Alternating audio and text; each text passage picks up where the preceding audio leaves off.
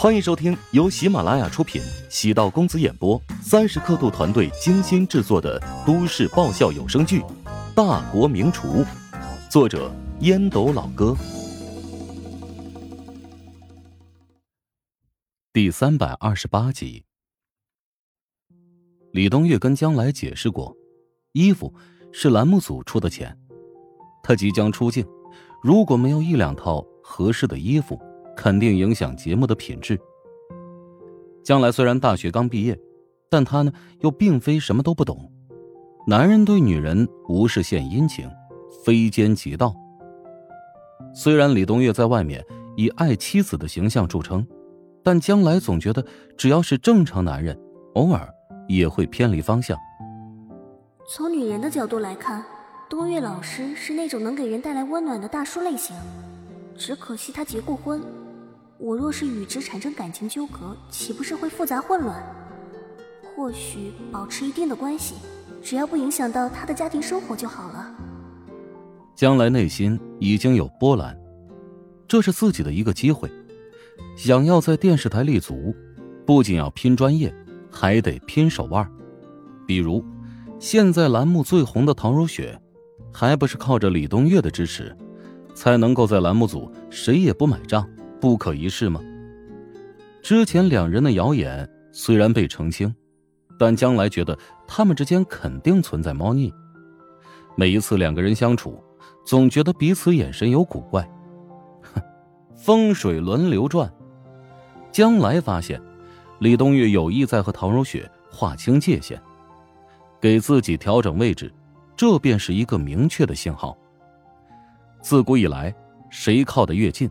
谁的关系越亲密，这不就是要力捧他的节奏吗？机会就在眼前，就看他能不能放下所谓的自尊。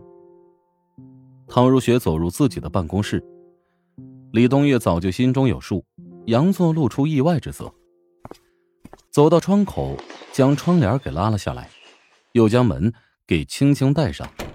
外面的员工们开始传话，猜测办公室里。究竟会发生什么？实在太刺激了！东岳老师将将来的位置和陶如雪的位置进行调整，我早就知道会爆发战争啊！哎呀，这喜新厌旧的啊！没想到东岳老师也是这种人啊。哎，你搞错了。据我所知，如雪和李东岳的关系其实很亲密。之前有人故意在制造、传播谣言。现在他这么做，是不是就是为了撇清关系啊？又或者见引诱陶如雪不成，改变目标了？啊，老大没那么渣吧？那谁知道？私下里，大家甚至还拉了一个八卦吃瓜群，分析整个事件的前因后果。关于陶如雪和李东岳究竟有没有复杂关系，进行投票。一共有二十四个人，结果有十八个人都认为陶如雪跟李东岳并没有传言中的男女私情，因为没有任何人抓到真凭实据，甚至连陶如雪跟李东岳手挽手、相互依偎的亲密照片都没有出现过。而且，此次前往燕京参加活动的同事也证明，陶如雪跟李东月故意保持距离，甚至连升头等舱都进行拒绝。李东月扒开百叶窗，给陶如雪倒了一杯温水。你觉得，外面那些人会说什么呢？师傅，我很难理解你的行为。你让将来坐在我的位置上，是否应该先通知我一下？你提前从燕京改签机票返回，不也是没有通知我吗？如果你因此而生气，我向你郑重道歉。但明显这是两码事。你是否在暗示我辞职离开？如果你觉得不需要我，我完全可以递交辞呈。你没必要用这么委婉的方式。如雪，你不觉得因为外界的传言，我们之间的距离变得很疏远了吗？或许以前便是错的，我们应该保持距离。否则也不会生出谣言碎语。在我的眼里，你一直很优秀。你称我为师傅，其实我一直将你当成伙伴或者知己。我们合作超过三百天，我的一个表情，你能瞬间明白是什么意思；而你的一个细小动作，我也会猜到，接下来你会怎么解读一条新闻。我们之间超越了很多感情，类似于战场的战友。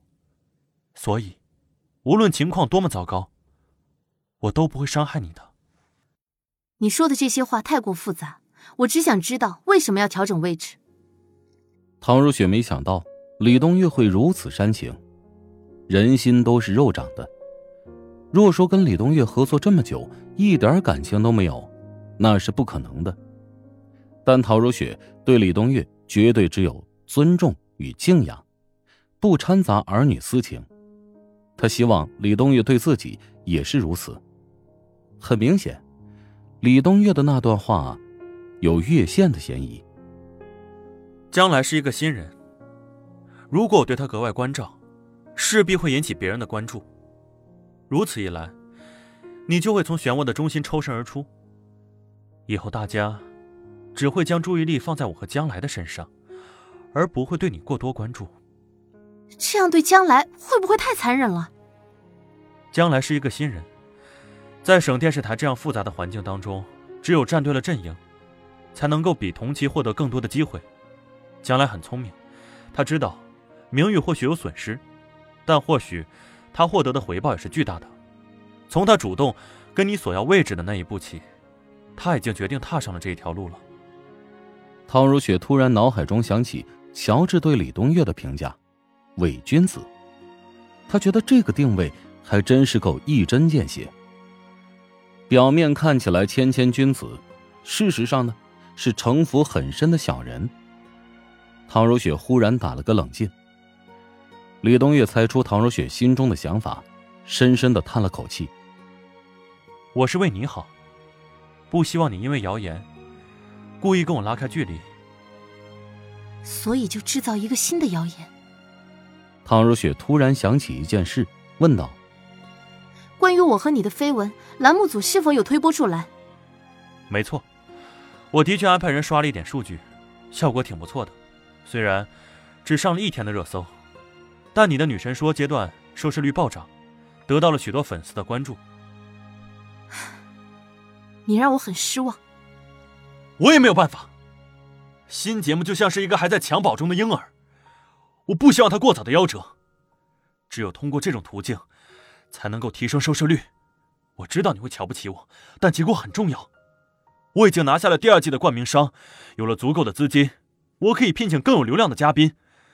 第二季有了足够的投入，绝对会比第一季的节目更加精彩。我得感谢你将真相告诉了我。陶如雪控制情绪，平静的说。李东岳突然伸出手。试图抓住唐如雪的手腕，唐如雪早有防备，险险躲过。李东岳脸上露出尴尬之色，请你不要再这样故意躲着我，行不行？你应该明白我的心意。对不起，我无法接受这种心意。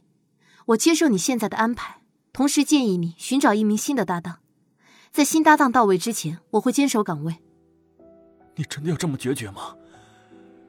如果你现在离开我的团队，必须要重新开始了。我得感谢你，过去的一年，我从你身上学习到了很多专业知识，积累了丰富的主持人经验。无论我到了何处，这都将是我的核心竞争力。唐如雪转身，头也不回的离开了办公室。李东月望着唐如雪骄傲笔挺、曲线婀娜的背影，脸上的表情阴晴不定。将来见唐如雪走出办公室，挑了挑眉毛。如雪姐，现在可以搬东西了吗？可以。扫了一眼将来，陶如雪的眼神有些怜悯。将来不喜欢陶如雪的眼神，将箱子里的东西摆放在桌子上，也不知是否是故意的，箱子的边缘碰到了瓷杯，杯身坠落在地，咔嚓一声，四分五裂。本集播讲完毕，感谢您的收听。如果喜欢本书，请订阅并关注主播。喜马拉雅铁三角将为你带来更多精彩内容。